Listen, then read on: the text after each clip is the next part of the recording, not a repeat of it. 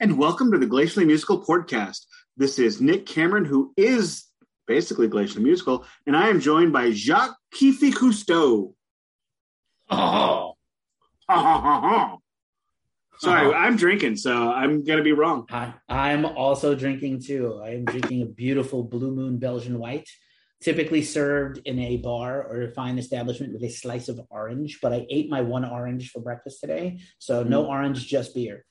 I am uh, kicking it uh, Tommy style from Goodfellas with Cutty and water.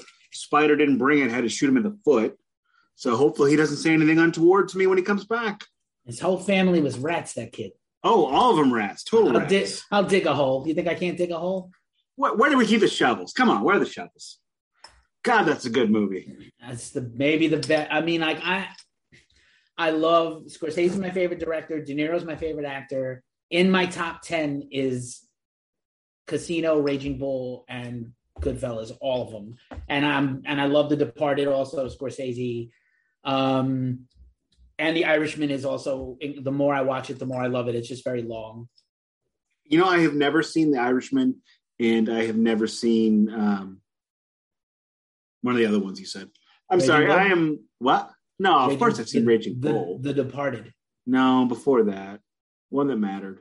Casino. Casino. I've not Oh, seen Casino. Casino is maybe been- better than Goodfellas. It's I have good. been told it's basically Goodfellas too, so I really should see that.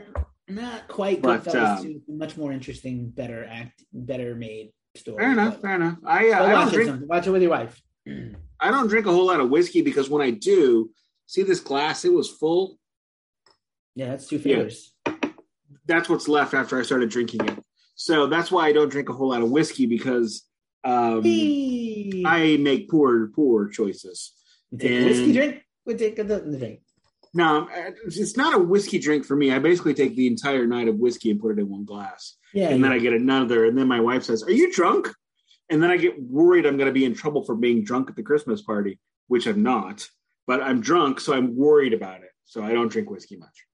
Understood, understood. I you, my my blood type used to be whiskey when I used to go to the fine metal establishment in Brooklyn, Duff's Alcohol Abuse Center, and drink constant whiskeys every Friday night, even though they have a very good selection of beer, including the Mastodon beer, which I really love. And I should see if I can get it shipped to me because I do love that beer.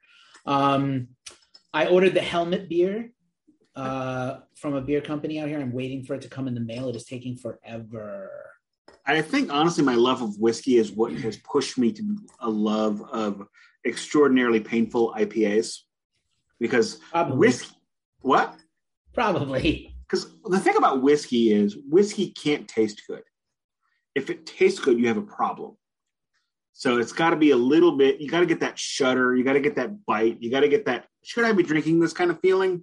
And you know, IPAs give me that, but in beer form. So I mean, that's good. So um, the reason, one of the reasons why I'm drinking the whiskey tonight is because um, picked up at, uh, you know, as many people know, my father-in-law died last year, and my father-in-law was a he was a big influence on my life in, in drinking and, and alcohol and you know the finer things and that sort of thing and uh, i took a lot of people had he'd always kept quite a bit of a liquor cabinet for for parties and uh, he also had some of his favorites and i decided you know what i'm going to take a couple of these for myself and have some toast to bob and um, I, I brought him home tonight so i'm having a having a Cutty Sark Cutty and water which is cheap as shit blended Scotch whiskey that kind of tastes like socks in a but in a bad way, not in a good Scotch way.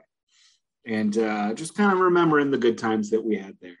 And, Rest in peace. Rest in power. uh, and looking Um, forward to the future that we have within our family. Nice. Out of curiosity, since he had such a fine taste for high end liquor, did he also have fancy glasses and steins and fancy shot glasses? Was he a Not really, no. kind of No, he, uh, uh, my my father in law and my mother in law were some of the most well to do cheapskates I've ever known. Mm. he was able to take a very modest paying job in the 80s and 90s and turn it into what he turned it into and uh, i don't want to get too personal about it because it'd be rude it's not my story but his uh, his his uh, thriftiness was able to strongly provide later on in life Good. And Good. so no, the the glasses weren't didn't matter to him. His glasses were gifts that people had given him. Um, I actually have his Schlafly hat downstairs, which Schlafly was one of his absolute favorite breweries. Uh, I bought that fucking hat because he Okay. wouldn't buy one. Now I have it. Now it's my hat. Got it. Got it. That's Very- just to give you an well- idea Remi- it reminds me of when my father passed away uh, many moons ago, and uh, I kind of inherited everything of his, and I have very little of it left. But uh, it was a thing. It was definitely a thing. He was a drinker. He was a Scotch drinker. He was like, if it's if it's clear except vodka and gin, send it back. If it's brown, drink it down. And kind of how Bob was. Bob was uh, Bob loved whiskey. He loved whiskey. He loved beer, and that was one of the things we bonded over quickly. Uh, and I'm not going to get. I'm I'm going to stop Yeah, now because I don't want Yeah, to go too to deep. the- yeah. Let's let's. uh The lecture at hand So is, uh, obviously, Iron Maiden podcast number two of four. Uh, as we wend our way through the the, the 80s, the great Maiden 80s.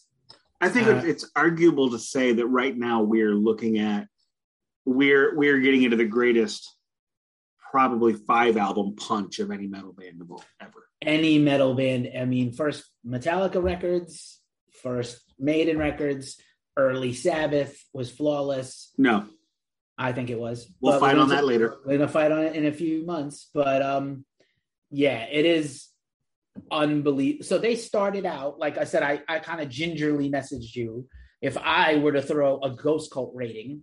I don't think you, when you wrote reviews, you put grades on them. I put No, I grades on- didn't. I put grades on things because I like qualify, qualifying things. Um, comes from my critique in journalism. I would rather tell somebody how it makes me feel. Yes, we do that too. That's that's that's my thing. I would give the first Iron Maiden record a straight up nine of ten, right out the gate. Nine of ten. I And would go without sanctuary. I'd go seven and a half. okay. I'm and we don't I don't give a lot of high grades, so that's how like I think it's very praiseworthy. I think Killers is a step a slight step down, Agreed.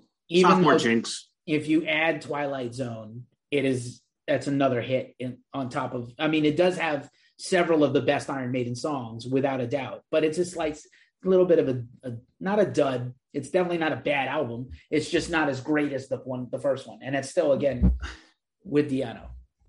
You you know, and like I had said last week, and I probably shouldn't repeat this, but I've been drinking and I don't give two shits. So I, I'm going back and listening to those two albums again for the first time in God, I don't know how long, because I I mostly listen to Iron Maiden live because their live albums are frankly beyond reproach. If you disagree with any of their live albums, I pretty much hate you already. You, you're going to have to really come back from that. That's a lot like, you know, saying you were a fascist until two weeks ago. Uh, anywho, so, but I was amazed at how much more I appreciated those albums, but not just those albums, because I, I knew I loved a lot of the songs off of them from hearing Bruce sing them, but really appreciating Di'Anno. And I think over the years, the Di'Anno era has been mythologized in the same way that the Kiss 80s era was mythologized. That, oh, it was all bad. It was all bad. This part is the real good part, which that salesmanship and don't let a band's salesmanship ever steer you. Indeed. Um, so in the interim, they come out of the gate with a huge multi-million selling smash hit, completely unheralded. They have a follow-up record, also very successful, as we mentioned, a little step down, but very successful. Tour the world, start touring the world, which is you know unbelievable. They open for Judas Priest and maybe Yes. caught Priest, be you know, in a downtime and upstaged them badly, which is what started a long time rivalry. They also toured for Kiss on the Unmasked tour in the European League. And they and made them completely upstaged them. Yeah, it probably made them look terrible. Um, Oh, it's like Van Halen with Black Sabbath. yeah. So they get so they go on tour, and for whatever reason, Paul is is gone. No, uh, I actually watched the documentary last week because I had insomnia, and there was a little bit that I missed the other several times I've watched it. Paul was unhappy. Was he? He the way he described it was I can't explain it. I was living my dream. It wasn't all bad. but I wasn't happy. So he, that was so he really indulged. And I mean, we've all been there. We've all been sad and stressed, and you know, alcohol is the anesthetic where adults that uh, allows adults to live their lives. And that he just basically, you know, I don't know that he ever said I'm done, but it was obvious he was done. He he didn't have it anymore. So he, he never was going to have it again because you know everybody wants that life until they live it. Once you get once you start living that life, my wife forever ago was a traveling. She had a traveling job, and I told her for years, "Oh my God, I envy you so much." And then I started having to travel for work, and it only took about two trips. I went, "Fuck, this sucks." And then imagine traveling day in, day out, all over the world by yourself in these know nothing hotels, drinking yourself to death. Yeah, not to mention, I have a feeling what you find out over the years is that Steve, it is Steve's band, it is Steve's will forced on everybody, it is Steve's drive that makes the band. And if you don't jive with that, you don't last very long and everybody people leave adrian left bruce left came back uh you know Stratton. i mean we're, we're right yeah. now we are talking we're about to talk about the third album and the third official lineup i mean yeah i mean on top of other people who came in and out but yeah we're not talking I'm, we're not talking about the, the you know the the, the pre-album lineups that's a different yeah. deal this is this this so they so they get so that paul leaves or is released and they and they wanted one person, and that was Bruce Dickinson. He of the unibrow and the fancy pants from Samson. Not a great band. No, not, not okay terrible. Band. Not terrible, not great. okay, new wave of British heavy metal band. Forget Samson, not Saxon. Right. It, they were a scene band that we're never going to get out of that scene. But he had the chops and panache and personality and maybe whatever it was that they felt Paul didn't have. I, I still don't su- I uh, subscribe to that, but okay. They Paul compared to Bruce, Paul was limited. Yeah, well, but also Paul is the guy who sang "Remember Tomorrow" on the first record, and wrote, I know, I know, and co-wrote it's, other things. It's locally. it's a lot like comparing, and this is gonna this is a terrible comparison, but it's a lot like comparing Steve Vai to Eddie Van Halen. It's a lot like comparing Dio to Ozzy and I love Ozzy, number one, forever. But like Dio is a technician and an incredible vocalist and stands on his own as one of the greatest singers ever. And Ozzy will not be remembered as one of the greatest singers ever by trade, but obviously he made the music that is the most enduring. And Agreed. maybe and also other things, you know, like also his solo career is amazing. So Maiden, they get in, they get in Bruce and they started, you know, and start writing this record that becomes Number of the Beast that was recorded and written very quickly in the Maiden style. And well, as they said, they did a world tour and a record every year. Of course, the years were longer back then. They were young. there was no internet back then, so you had to spend a lot of time with yourself. Um, Bruce Bruce comes in. Steve was already writing like a more grandiose, bombastic style to match Bruce's talents and this record is freaking unbelievable. It is one of the best metal records ever. It's one of the best rock records ever. It's one of the best records ever. And for 82, even the production was better. Uh, same producer for the last record and several of their future records, but like such a much better record than they already had, in my opinion, a near flawless record and a pretty great record. And this record is a fucking 10. Uh, I, I, would go. Perfect. I would go eight and a half because there's a little bit, a little. This this is a, a hair. A, okay. One one serving of filler, and we'll, we'll get to that later. Uh, uh, 22 Acacia Avenue, not great. I'm sorry, not great. But we'll we'll debate it. I think it is. There's another song that I like least. But um, okay, fair enough. But here, but here's the thing, and I don't know that anyone's ever said this. the The meeting of Lars and James Lars Het, Lars Hetfield, Lars Ulrich and James Hetfield was probably one of the greatest chance meetings of all time. The second, however, is Steve Harris and Bruce Dickinson. They are made for each other, uh, one way or another, like musical soulmates. Um, I also don't know that Steve was gonna like Bruce. Also, is not gonna, to an extent, even though he was coming into their established superb band.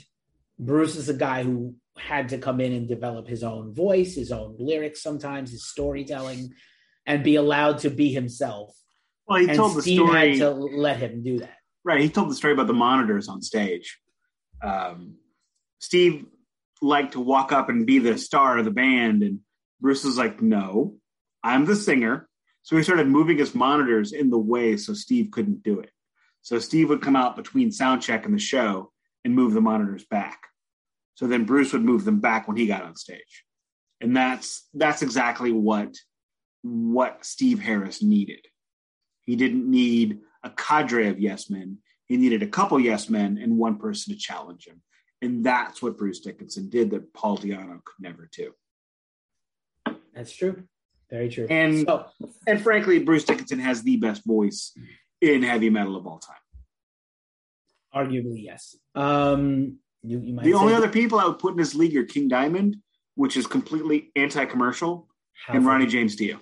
I would say Halford and James Hetfield. I wouldn't say have, James later, but Dickinson from day one to forever. yes, that's fair. And to now, which is Yeah. also like Jesus, how is this possible? He's lost a Um, half step with his surgeries, but he, I don't know. when I I say saw a half step, I mean a half step of range. I saw him when your range is, you know, Texas to begin with. Yeah, he was pretty great. I saw him in 2019. He was pretty great. So did I. Um, I'm saying, Yeah. Um. So the so the just to do the chronology, the single comes out in in February of '82, and it's "Run to the Hills." Maybe the best heavy metal song ever. Maybe, maybe. Possibly, if, if, if we're talking about traditional heavy metal, most definitely. If we're talking about metal in general, because you know we all know how metal is, yeah, yeah. it, it gets debatable. But if you're talking about, you know, this is basically a new band at this point, and Well, this no. this is when I basically. oh, you mean the guys? You mean the guys? Yeah. So, yeah, it's it's it's a brand new band. Iron Maiden wasn't known throughout the world, and then they break through on Number of the Beast. Okay. So this is a band that nobody knows. They break through, and if you listen to Number of the Beast, it's it's an amazing song, it, and there's no other metal song like it in terms of the music. And I mean, it's it's still extraordinarily impressive to this day. It is unbelievable. I mean, it's, it's gobstopping for the time. It is unreal. Uh, yeah, let's not forget this is the last record with Clive Burr. This is also, the first. wanted to point out about Clive Burr. He stepped up his game. When I had mentioned last week that there were songs on the first two records where he could have double bassed, he double bassed on this one. There's a little more double bass on here. It's a little tighter drumming. I think also the production tuning on the drums is better. Uh, his best performances on this album. Sadly, it was to be his last record with them. Adrian steps up as a writer on this album and is given more credits and is allowed to kind of establish his style, even if you don't like the songs. And um, Dave is Dave came in on day one, basically, uh, you know, kind of coming in early. Oh, so not day one, but coming in early and contributing on those few records. But it's kind of the record where, after touring the world behind a few records and now getting to write some songs and come in with his own ideas, Adrian and Dave really become iconic on this album. Well, and this is about the time that Dave, not Dave, I'm sorry, that um, Steve Harris is going to have to start ceding a little bit of control because there are very few bands where one person can write the whole kit and caboodle. And then on top of that, you're surrounded by an extraordinarily talented group of people. It's very rare to have a band like this where the talent is distributed so equally. That's It I. I think that's something that I've never heard anybody say about Iron Maiden. You know, you look at Metallica, and I love Kirk Hammett. I love all the bass players they've had, but Metallica is in those two guys, and that most of the talent is in those two guys. You look at mm. Iron Maiden, and it's all of them. Yeah, I would. I might argue differently, but I don't want to keep talking about Metallica. We did four episodes on those. I'm guys. sorry. It's it, I like to use the bigger bands to. For Yeah, compare to each other. That's fine. Shall we? Okay, shall okay, we, okay. Motley do- Crue. All of Oh, Motley Crue's wow. talent Is it was Nikki, in Nikki and Tommy? Nikki and Mick. No, Nikki and Tommy. Well, whatever, two guys. Maybe maybe we'll do Crue. We'll see. Maybe. I don't know. It's Vince. I can't listen to all these albums of him. Um the track by track, right? Uh the album starts with Invaders, which reminded me of a Paul's kind of tune. It's a little more straight ahead. Yeah, yeah, I would, I'd say so. Cool key change in the chorus, but it's like you know, three minutes twenty seconds, kind of punky. Love the love the vocal invaders. Which that is something that Paul could have sang and sang yeah, well. I think he could have. Maybe not it's, that high note, but like everything else. He'd have brought it down a little bit. It would have been invaders instead right. of invaders. It would have some grit to it. And sorry for that. Sorry for that. It's fine. That's fine. No, I mean Um, everybody listening. Number two, track two, side one, track two, Children of the Damned.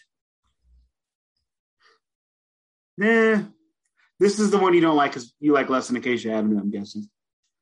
I I like this one also. I love this song actually. I love all of side one is like most of this album is perfect. This is a perfect album. Even with the one song I don't like that much, it's still a perfect album, and I'll and I'll get into why. Invader's a good track. Children of the Damned, great lyrics, good tempo, cool song, four minutes and change, in and out, no fat on it.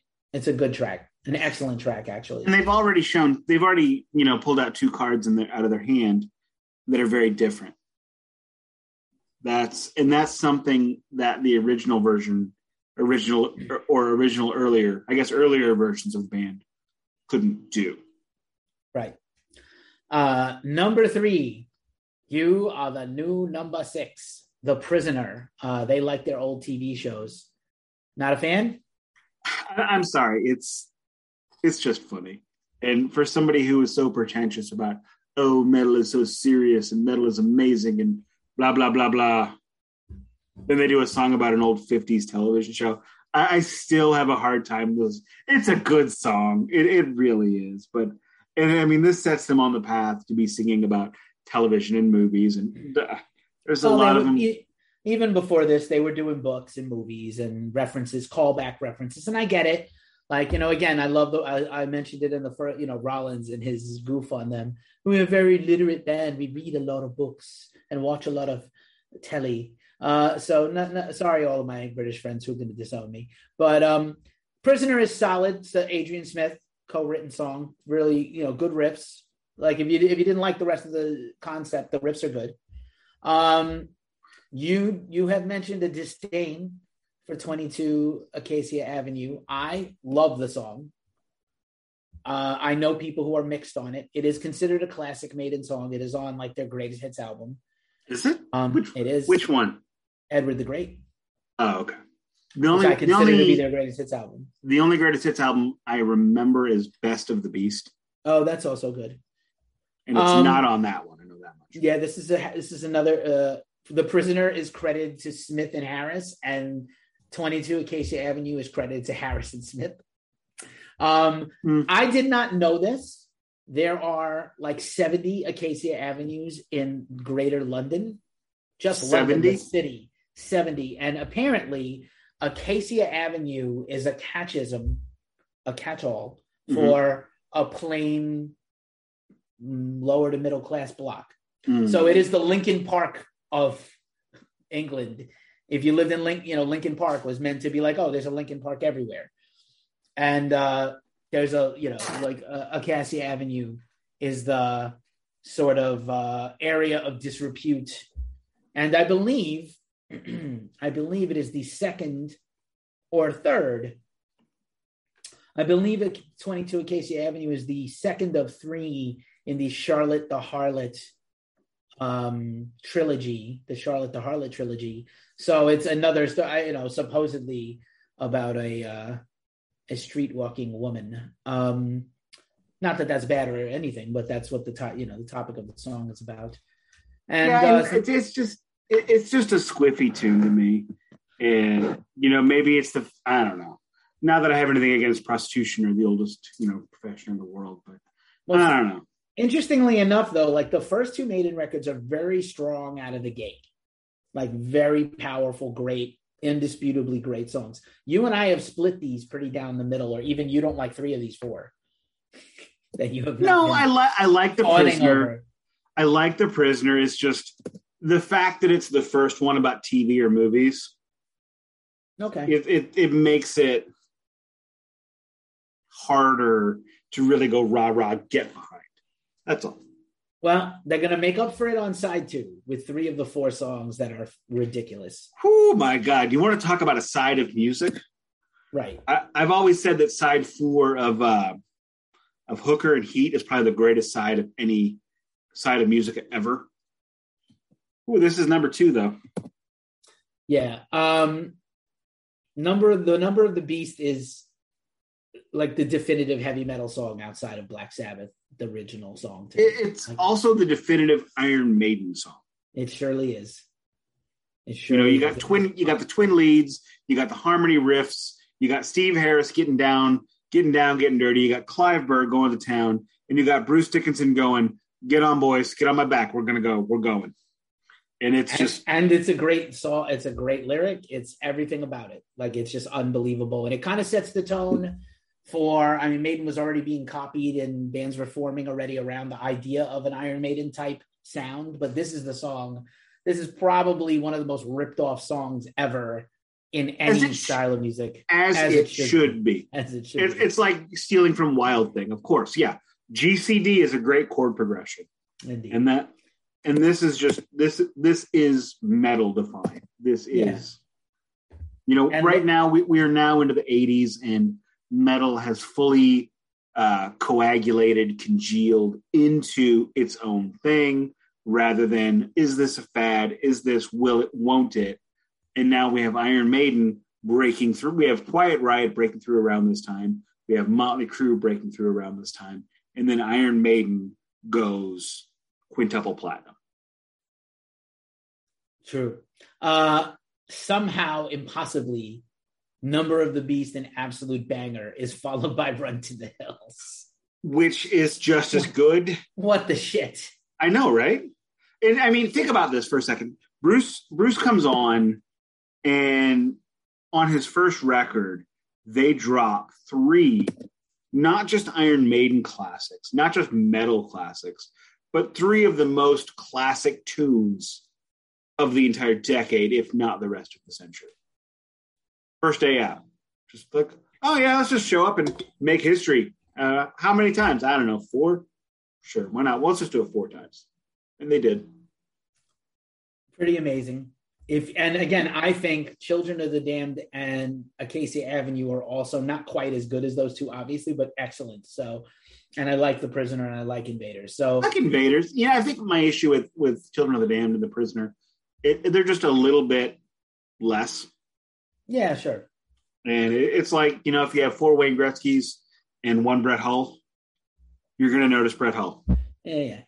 Um, I love my Then- hockey references. I'm sorry. I love them too. I love me some hockey. I uh, I'm really hoping to go see a San Jose Sharks game this year because I, I, uh, live within striking distance. I uh, have uh, Charter or Spectrum Internet and cable decided to up my bill by another thirty five dollars.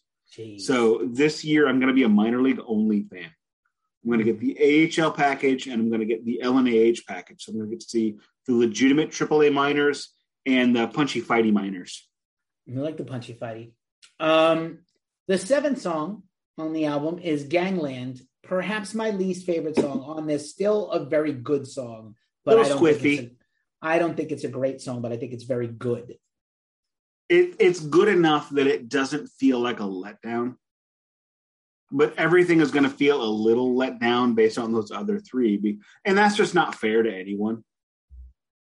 You know, I mean, Pavel Datsyuk compared to Bobby Orr, he's a letdown. Sorry, I had to do it again. Yeah, it's fine. I um I uh yeah, Gangland's just okay. It is credited to Smith and Burr and not Harris, one of the few non-Harris compositions uh, ever. Actually, Smith and Burr. Yeah, Clive Burr. They gave him a writing credit, I guess. Oh, you know what? The, what's you know what's the old joke? What's the last thing the drummer said before he got fired? What? Hey guys, I wrote a song. Hey guys, I wrote a song. Hey everybody, Ringo wrote a song about a yellow submarine. We're gonna put that right on the fridge. Um, again, I love comedian Bill Heck says an incredible joke about that. It's like, how high were these guys that they let Ringo write a song? Anyway, had to scrape Ringo off the ceiling with a spatula to get him to sing the vocal. Uh, closing out the most perfect Iron Maiden album, arguably the best Iron Maiden album. Hallowed uh, I don't. Name. I don't think it's arguable. I think it is. It, it just Hall- is. Hallowed be thy name. Holy fuck! Another unbelievable all-time great ten of ten. If you don't like this song, I don't like you. Kind of track. It is so good. Yeah, yeah. I don't even like religion, and I love this song so much. It's unreal. This song, I mean, going one, this is probably the best song on the record. It's it is the exact thing that Iron Maiden was going to become and never could be before. Yeah. You have this it's, big. it's Bruce. It's Bruce. Yeah, it's, Bruce it's it. Paul Di'Anno could not do a 38 second holding of a note. No, and that's just nuts. That note is nuts. The whole lyric is nuts. The vocals are nuts. The riff is great. The many, many riffs of Doom on this album. So many great riffs on the album. So many great riffs just in this three, four iconic riffs just in this song alone. Um, I tried singing this at karaoke once. Nah, you can't. See, there's a reason why I do uh, uh, uh, basically 90% rap tunes. There's no melody. I'm great at no melody. um, I want to shout out the Japanese version of this album because it has a song that has been retrospectively put into the canon of uh, Number of the Beast, which is Total Eclipse, which is an excellent song. Also, was a single, was a Japanese album version. Uh, later reissues of the album now have Total Eclipse on the album. Another Burr credit. Another Dave Murray. Dave Murray gets a credit. Burr gets a credit. Um, and yeah, pretty unbelievable album. Let's talk about the album cover by Derek Riggs, where Eddie is puppet mastering Satan. Like, holy shit, everybody! Like, you know, there, you know, there are iconic album artworks, and we've already said that Riggs' style is untouchable. But like, this is maybe also the best or second best album cover ever from Iron Maiden and from Derek Riggs. And I mean, like, yeah, I, am sorry. This this album, it it is the best of everything Iron Maiden ever did, which is unfortunate. Well, that, you know, it, it kept it up. I mean, it's not to say that you know, and we'll get into the next record, but it, it's not to say that everything else was bad. But you know, I don't know. It's like winning the championship your rookie year, Hank Aaron. Eh, it's true. It is. It's a lot to live up to. They managed to. Um, and yeah, this record is. Yeah, I mean, it's a joy to even talk about this record. It's, it's not fair that we get to spend uh, time chatting about this flawless masterwork and finding minute flaws or this is an average song you know in the way that the thing that should not be is an, is an is a good song on a great album. Like it's not fair to any other band. No, it's it's it's not even fair to them that I can say, well, you know, this song could be better. It, it, it truly is an amazing album. It yeah. is the the kind of thing that you listen to, and it's if you don't like metal, it, it, it will make you love metal because it is every it is the best of all things metal. It is melodic, it is guitar driven, it is it's it's completely musical and it's brutal and heavy and smart. That's one of the things. I, excuse me. Whiskey comes back. It comes back, you all. Um, one of the things that I think metal people forget about that are outside of the circle, as it were, is that metal, by and large, is very smart. We're not, you know, and you know, you look at the kinds of things they're writing about. You know, you've got Number of the Beast, which that is probably one of the most genius songs because they're writing about somebody seeing a satanic ceremony, not the ceremony itself. So it's not like, oh, we approve of this. So there, it's a genius moment because they can get the notoriety of the devil with plausible deniability of like, what are you talking about? We said we're going to call the cops. And then on top of that, you know, hallowed be thy name. That is a think piece about mortality. That is the basis of, I would argue, Ride the Lightning. But that's besides the point. Then Run to the Hills. Okay, in 1982, some white dudes were talking about, you know what? Maybe they treated the natives wrong over here. In 82. You could not have Indians by Anthrax or any of the Testament songs or anything else. Not that you couldn't have them, but this came first and uh, inspired many. Uh, apparently, I don't know how true this is, and you have watched the documentary, and I really haven't. I guess that Bruce was heavily involved in many of the songs, but could not have a writing credit on the album because he was under contract still to Samson. Mm.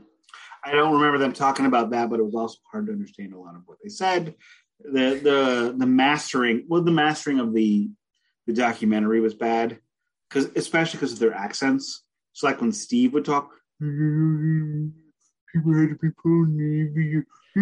He's so fishy. What's interesting though is that the Maiden guys are all kind of Londoners, which they have the better accents as opposed to my my dear Northerners, my Geordies from the north are not you know, Steve. Like the Hamburglers. Rubble, rubble, rubble. He talks like Den Dennis from from Bad News. Jesus.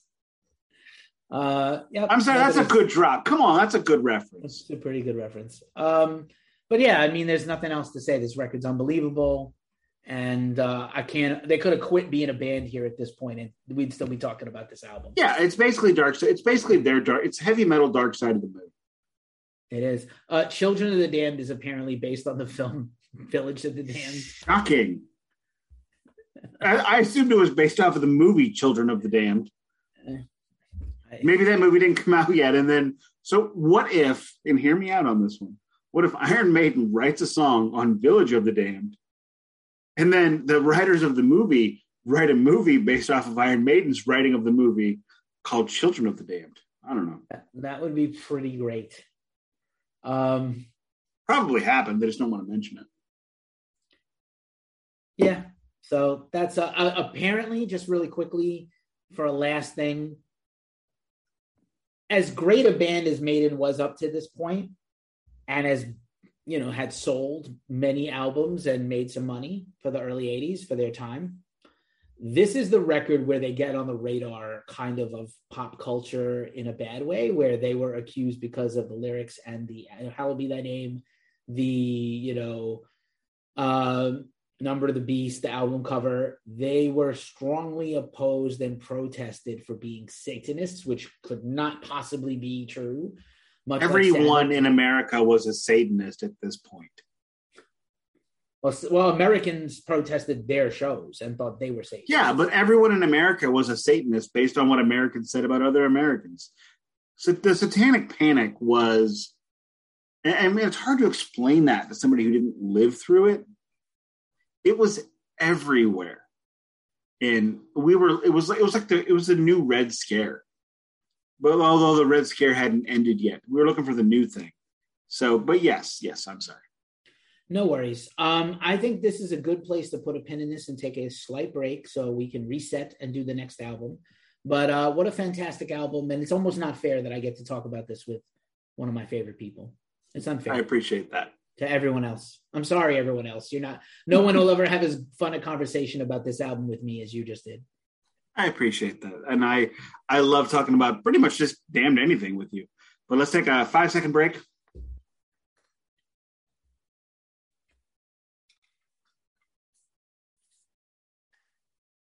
And the magic of the internet. We're back. We're back, and in that meantime, the world has changed. It hasn't at all. Um, but it could have. You don't know. No one knows. Basically, Iron Maiden, like you said, four straight years in a row. Basically, every 12 to 14 months, they had a new album. And in that time, they had a string of singles. They were freaking industrious. They toured the whole world.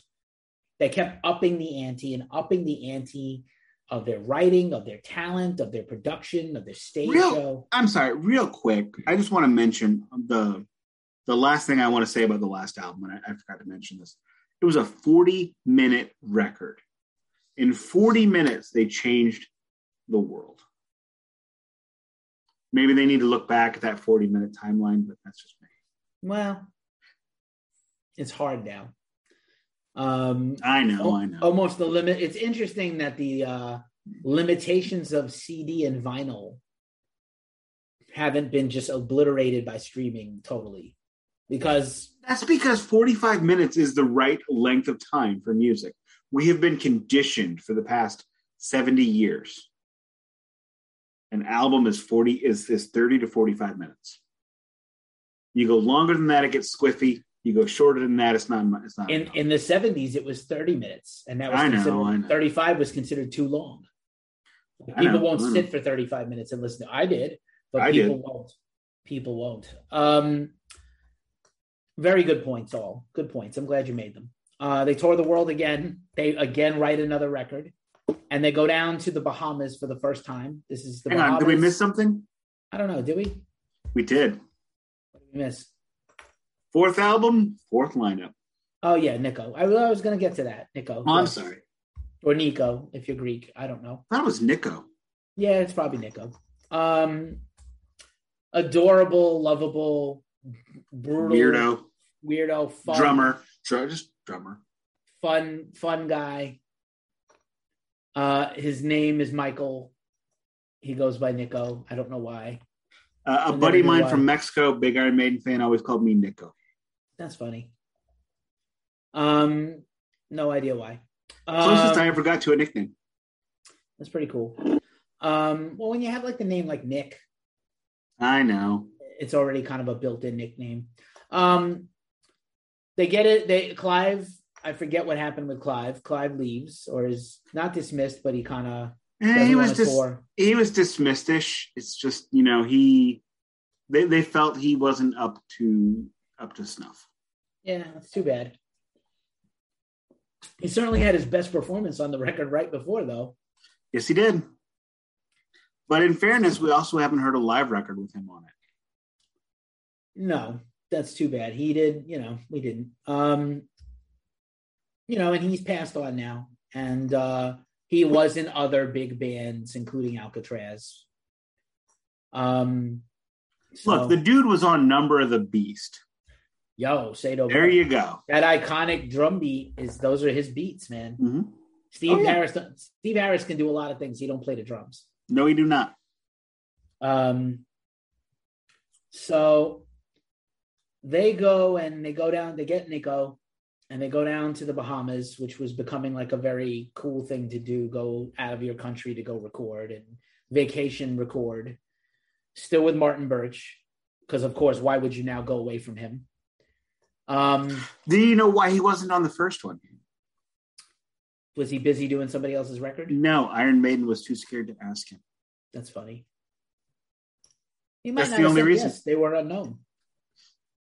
But he he told that story in the documentary and giggled. That's funny. Um, yeah, I mean, he had produced Black Sabbath and Deep Purple and a bunch of other, you know, Rainbow. I mean, like his resume is ridiculous. They probably couldn't afford him for the time. To be honest, they probably couldn't have afforded him. Um, Maybe he just wanted to say, "Oh yeah, I would have done it if they'd asked." But that was, Yeah. you know, he because he said he asked them during this during the sessions, "Why didn't you ask me last time?" Well, we didn't think you'd say yes. Right. For people that don't know Nicko's backstory out of Maiden, the two bands that he's best known for are the Pat Travers band, which is Oh my god!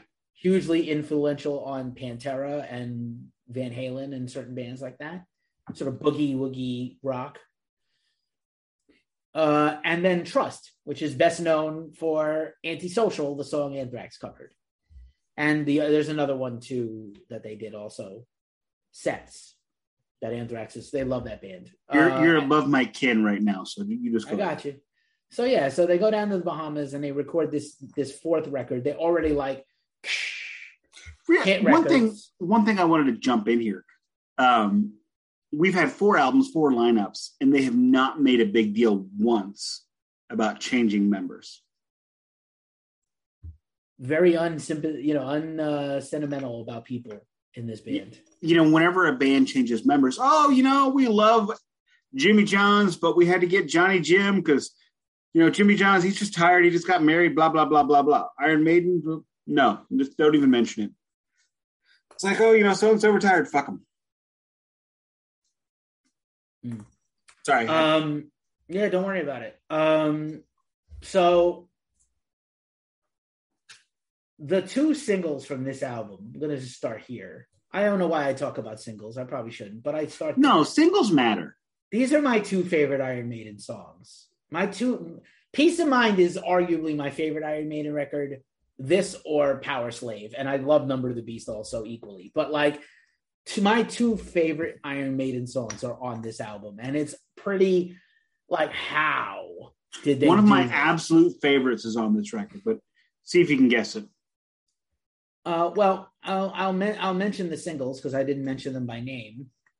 Uh, this is the first time actually, and uh, yeah. So they again, their pattern was always to release singles in between albums, right before an album, and then a single right after, which is still kind of practiced. Uh, so Flight of Icarus, my all-time favorite Iron Maiden song, which I also butcher at karaoke and cannot Love that one. Love it. in the name of my father, I'll fly, except a thousand octaves higher, and I can't do it. Um, uh, I, I'm a big. I, I love Greek mythology. I have been reading Greek mythology for 40 Same. years. You know, 40 years. So and then and then the Trooper, which is or maybe the most fun Iron Maiden song possible. you know that was the song, the first Iron Maiden song my daughter could recognize. That wasn't Number of the Beast by age four. So, but my we have not named my favorite Iron Maiden song, which is on this record.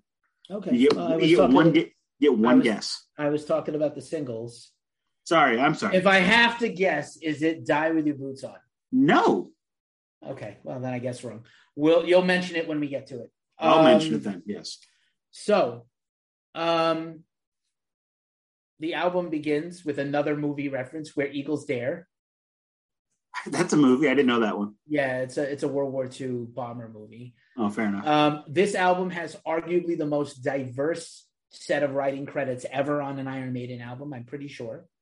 yeah, it. Uh, this is the first three. The first three main records we've dealt with have said, you know, writer Steve Harris, except where listed, and it doesn't have that. You know, Or Eagles Dare, Steve Harris, Revelations, Bruce Dickinson, Flight of Icarus, Smith Dickinson, Die with Your Boots On, Smith Dickinson Harris, Trooper Harris, Still Life, Dave Murray Harris, Quest for Fire Harris, Sun and Steel, Dickinson Smith, and To Tame a Land Harris. So, I mean, Right. Steve's all over it as we you would expect, but Mhm. the the iron grip is loosening. Indeed. Um, so so where Eagles Dare, great opener, great song. Hmm. Mhm. They still play it live. Amazing song, truly amazing song. Yeah. Uh, first full Bruce Dickinson credit uh, ever on track two, Revelations. Solid to good. Not great, You but notice the very fir- good. And the first two tracks are longer than every track off the previous record. There's yeah, they're both long. They would both be the- at this point until later in the album the longest one. Uh, and they actually yeah, like they're a little more progressive. They're a little more riffy. Um, they're they're quickly changing. Yeah, which is probably why "Flight of Icarus" as the third song was the first single because it's the it's the shortest track on, uh, or not on the whole record, but it's the shortest track on side one, which makes for a good single actually. Um, Yeah, agreed. Right into it. It, it's a much well. I mean, at that time, a single was three to four minutes. Period. There was forty nine. if you played if you played excuse me that was when they would uh, lie about the times on songs to get them played oh it's it's four and a half I'd say it's 339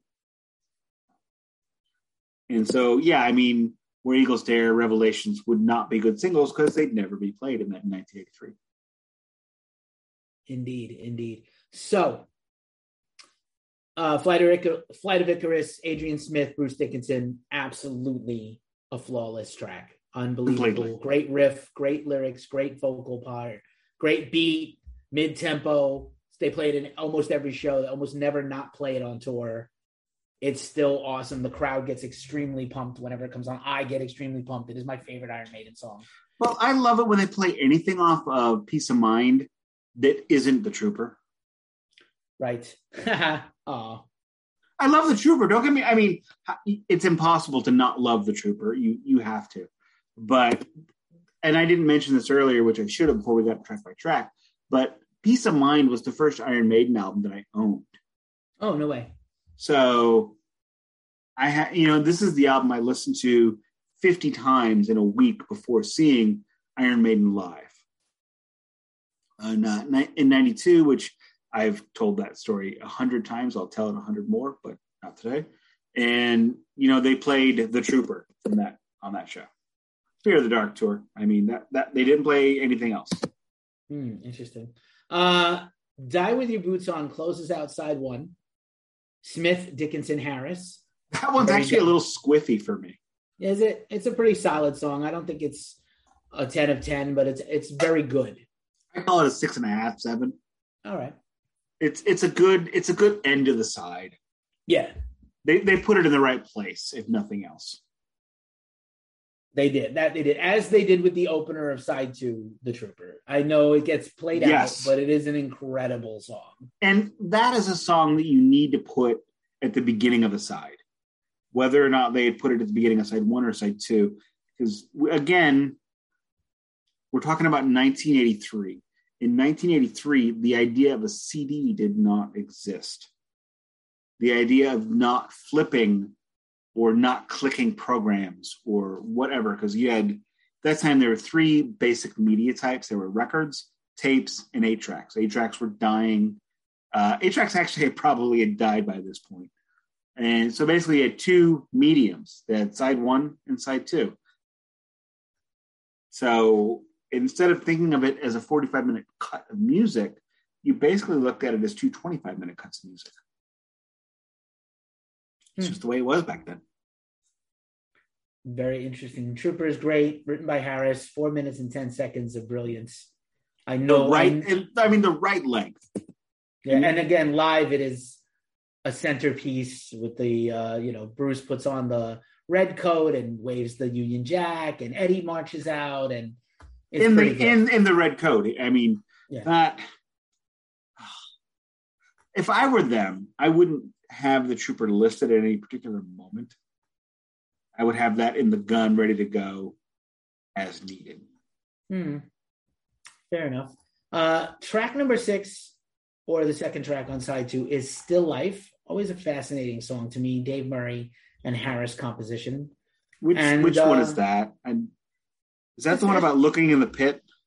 It's pretty solid. Yeah, it's it's uh, solid. I don't think it's spectacular, but I think it's okay. Hank, yeah, that's the one about looking into the pit. Can't you see it's not just me? They want you to. That one. That that's that's a really good track. And the the lyrics have no. I, I think the, the title, title, doesn't necessarily yeah. make connect to the rest of the song. It's one of those Correct. weird, one of the rare times with Iron Maiden that that happens. But yeah, it's like, what does this title have to do with anything? Nothing. Um, yeah, yeah, yeah. That I, I really do dig that song. It is a an introspective song with an unreliable narrator, which is not common for Iron Maiden. It's their it just, it just gives it a level of discomfort that makes this record awesome. A little bit of eh, what's going on kind of thing. Yeah, that's fair. Uh, Quest for Fire is next, another Harris composition, another solid song. Eh, mm, it's, it's, it's kind of it's okay. It's okay. It's it, it's okay. It's not amazing. Sun and Steel is next, which I'd rather like. There's a metal festival named for it, and it's a again Dickinson and Smith seem to find each other on this record. And if you go back and think about the songs that Bruce purportedly co-wrote on Number of the Beast, those were also Smith, you know, tracks. So I think the two of them kind of develop a rapport, a writing rapport obviously, look, Bruce is the singer and lyricist, partial lyricist of these songs. He's going to contribute, but like I think they start to like assert themselves as the equal writing partner to Steve. Well, and that's that's something that Iron Maiden needs because again, Steve is just not. He's a bass player. He's not going to have. Hey, hey. Look, there's only one Roger Waters. Okay he, you know, Roger didn't write on the base, but I know what you mean. Um, except for money. Um, so the Sun and is, is yeah, it, it takes a lot to for a band that moves as quickly as Iron Maiden does. You look at Kiss. Kiss had four writers essentially, three and a half if you count Peter Criss. So they had three and a half writers. They're doing as many as much music as Iron Maiden was doing. They were doing it more albums, same amount of music. But Iron Maiden hits way more often than kissed it. Yeah, of course. Uh, and then to close the album, "To Tame a Land." Favorite song? Oh, is that your favorite song? That is erroneously was uh, titled Dune. I hate uh, because it's ba- it's based on Dune. Tried to read that book so uh, many times. Yeah, so Dune, and the song is a combination of a, Harris claims that he was inspired by Frank Herbert's Dune, and also sort of the sort of history of Great Britain, and a uh, parallel this, between the two. This song actually got me an A in mystery and science fiction in high school because uh, I couldn't finish the book, but I could finish this song. Interesting. Uh, it, it, they played it live when I saw them. When and yeah, in Brooklyn, and I was really just, no, no. They did what, two nights, so they tried to change the set list a little. What? Oh, okay. Because I had never, because uh, I've got Legacy, I've got In Vivo, I've got Rock in Rio. Mm-hmm. Yeah, then they rarely had played it, but they just started doing and it. Book again. Souls. It's it's not on any. And he them. gave like a big intro, like a speech. Um, and I think he mentioned Highlander for some reason, which is what? not related to this. Like I don't know why. If you ever fancy the show Highlander, which there could not have been out at this time, right? This is eighty four. Um, but anyway, um, interestingly enough, the ninety five. This is the first Iron Maiden album that doesn't have a standalone single that is the equal of a song on this album, or like they don't have an additional song left over that ends up being kind of a minor hit for them, like Twilight Zone and like Sanctuary. And so um, it was just this album, and that was it. And you got the two singles, and they're both brilliant as fuck. And then when they reissued this in 95, they did a Montrose cover and a Jethro Tull cover, which I always thought was very interesting because they're just not what you would imagine Iron Maiden would do, but they did. I bought those and I don't remember that stuff, and I also don't care. Okay, cool. I'm um, don't be. I'm not. Uh, so yeah, Nico, another Derek Riggs, probably one of like I think even though people love the Piece of Mind and the Straight Jacket and the Rubber Room, Rubber Room Eddie, I, I don't know that this is one of the better covers. It's good it's cool. I like that it's understated compared to Number of the Beast. That is so wild. See, I really loved that cover. Keep in mind, this is not long after. Now I'm you're you're a few years older than me. Not that Keefe is like decades old. I mean, a few years older, but at the time, those few years matter significantly. So in 1983, when this comes out, I'm seven. And six months before this drops, I see Quiet Riot Metal Health. So metal is straitjackets in the rubber rooms. So Iron Maiden comes out with a cover in a rubber room, which has nothing to do with anything else, just the cover. But it's except they did it better. You know, it's like dingy and gross. It's not this delicious white room that, you know, Alice Cooper went to a couple of years ago. It's a sanitarium in the 1800s where if he's lucky, he's going to get morphine and hopefully he gets addicted. Um, I'm okay. sorry, what? Uh, let's let's continue to poke fun at these uh, references to the songs. Lyrically, the album, reading off Wikipedia, which is not a you know a fact, a, a statement of fact, but a source of sources. To Tame a Land, inspired by Dune by Frank Herbert. Mm-hmm. Sun and Steel, based on the life of Sa- Samurai Miyamoto Musashi. Wait, that's based off Musashi. Yeah, Sun and Steel, which is apparently also the character in their current music video. I would make the suggestion they might want to read the Five Rings again. They might. Um, although the title is ta- the title is taken from an essay by Yukio Mishima about Musashi. Still Life is influenced by a book, The Inhabitant of the Lake. I'm so I'm never gonna get past this. I, this Musashi thing. That is nothing like Musashi. I'm sorry. I get it. Sorry, I will uh, the, the, Trooper is inspired by one of the greatest poems of all time, Alfred Lord Tennyson's "The Charge of the Light Brigade." I think we all knew that one. Film references are also present where Eagles Dare. Oh, are the film ref- film references in this in this album? Quest of Quest for Fire, I saw that movie. And uh, Revel. Did we talk? Wait, did we talk about Revelations? I mean, briefly, it's a good song. It's it's a, it's a very good song, and Love that Dickinson song. wrote, wrote it mostly himself. Um, and and Revolutions is apparently also inspired by Aleister Crowley, or some of it is. Oh no, Flight Tame of Land is actually partially influenced by Crowley also, so that's interesting. I'm sorry. What? That's what he says. That's I mean, I didn't write this, so I don't know. Um, there's a hidden track on Still Life where Nicko is saying some gibberish and it's backward masked so they could take a shot at um the people were calling them Satanists. Um, yeah, yeah, it's just bizarre. But you know, it, they spent 18 weeks on the charts for that time. That's unreal. That's like Michael Jackson thriller style. Um, I was trying to explain to my daughter the other day, and I hate to go back to Metallica because I'm sorry you yelled at me, but you know, Metallica's Black Album was on anyway, 18 weeks. That's basically half a year. For half a year, one album was the high was one of the highest selling records. When you think about how many records are released in a year, what is it about four thousand? Let's assume four thousand because that's probably about right. Hmm. And if you're one of the top 200 selling albums for half that year, it's ridiculous. Especially at the time when you're in a, when you're knee deep in a genre that people are still considering silly and questioning whether or not it's a fad. Right. Um, it's pretty incredible. I'm, I'm going to make a, a sort of an assertion here. Except for a couple of throwaway songs on Killers. So they have four albums and give or take a little less than 40 songs because there's those extra singles, yada, yada, yada.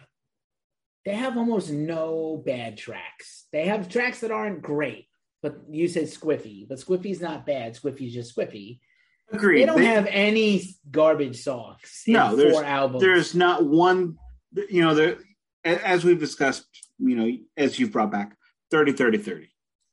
You know, Kiss is a 30, 30. they're better, but they're better than 30, 30, 30 on three of these four albums. you know 30 30 30 is 30 killer 30 filler 30 chiller i would say right now at this point iron maiden is going 70 30 0 70 killer 30 filler 0 chiller and we're talking about a band and it's and frankly my perspective might be skewed because we're talking about one record that has number of the beast run to the hills and Hallowed Be Thy Name on it. Three of the greatest metal tunes of all time in one session. yeah, it's pretty nuts. Then you Um, follow that up with The Trooper, Flight of Icarus, Where Eagles Dare. I mean, you know, maybe maybe my perspective on Iron Maiden is skewed because their highs are so fucking high. They're pretty untouchable. Any final thoughts on this uh, before we put a plug in Maiden episode number two, Nick? I, I guess the only real change I would, the only real thing I could say is, you know, when you look at Iron Maiden, the album, self titled, versus Iron Maiden, Piece of Mind, you have two people that are on both of those records. And yet they continue album after album. It's, you know, well, you have Iron Maiden to Killers, a little bit of a drop, but they continue to jump up every album, even though in even though they're changing members, like I changed socks, which isn't enough, and they're still the, the brand, the Iron Maiden brand, the Iron Maiden sound hasn't changed. It's only become more. Help me out. I, I, I don't. I, I'm losing my perspicacity here. I mean, uh, yeah, you're not wrong. Uh, they really set the blueprint here. They have several more records to go this decade that are also excellent. Which is, I mean, think about that. We're talking about an, a band with like nine albums in the 80s. They were really industrious, and all those singles. You could almost get a whole nother album out of those singles by Mhm. themselves. Oh yeah. Um, I mean, I mean, Sanctuary, Twilight Zone, uh, could you know by themselves would all be you know their bangers. Um, in the next episode, we're gonna go, get to cover two more albums and a live album that is pretty unbelievable. All three of them. Uh, Um, you know, it's not even fair to bring that live album up because, frankly, that is the best metal live album. That's why we have to talk about it. Fair but enough. uh, Still not fair. it's still not fair. Iron Maiden ruling the decade, and we're not even halfway in yet. We're halfway. We're, we're, it's 1983.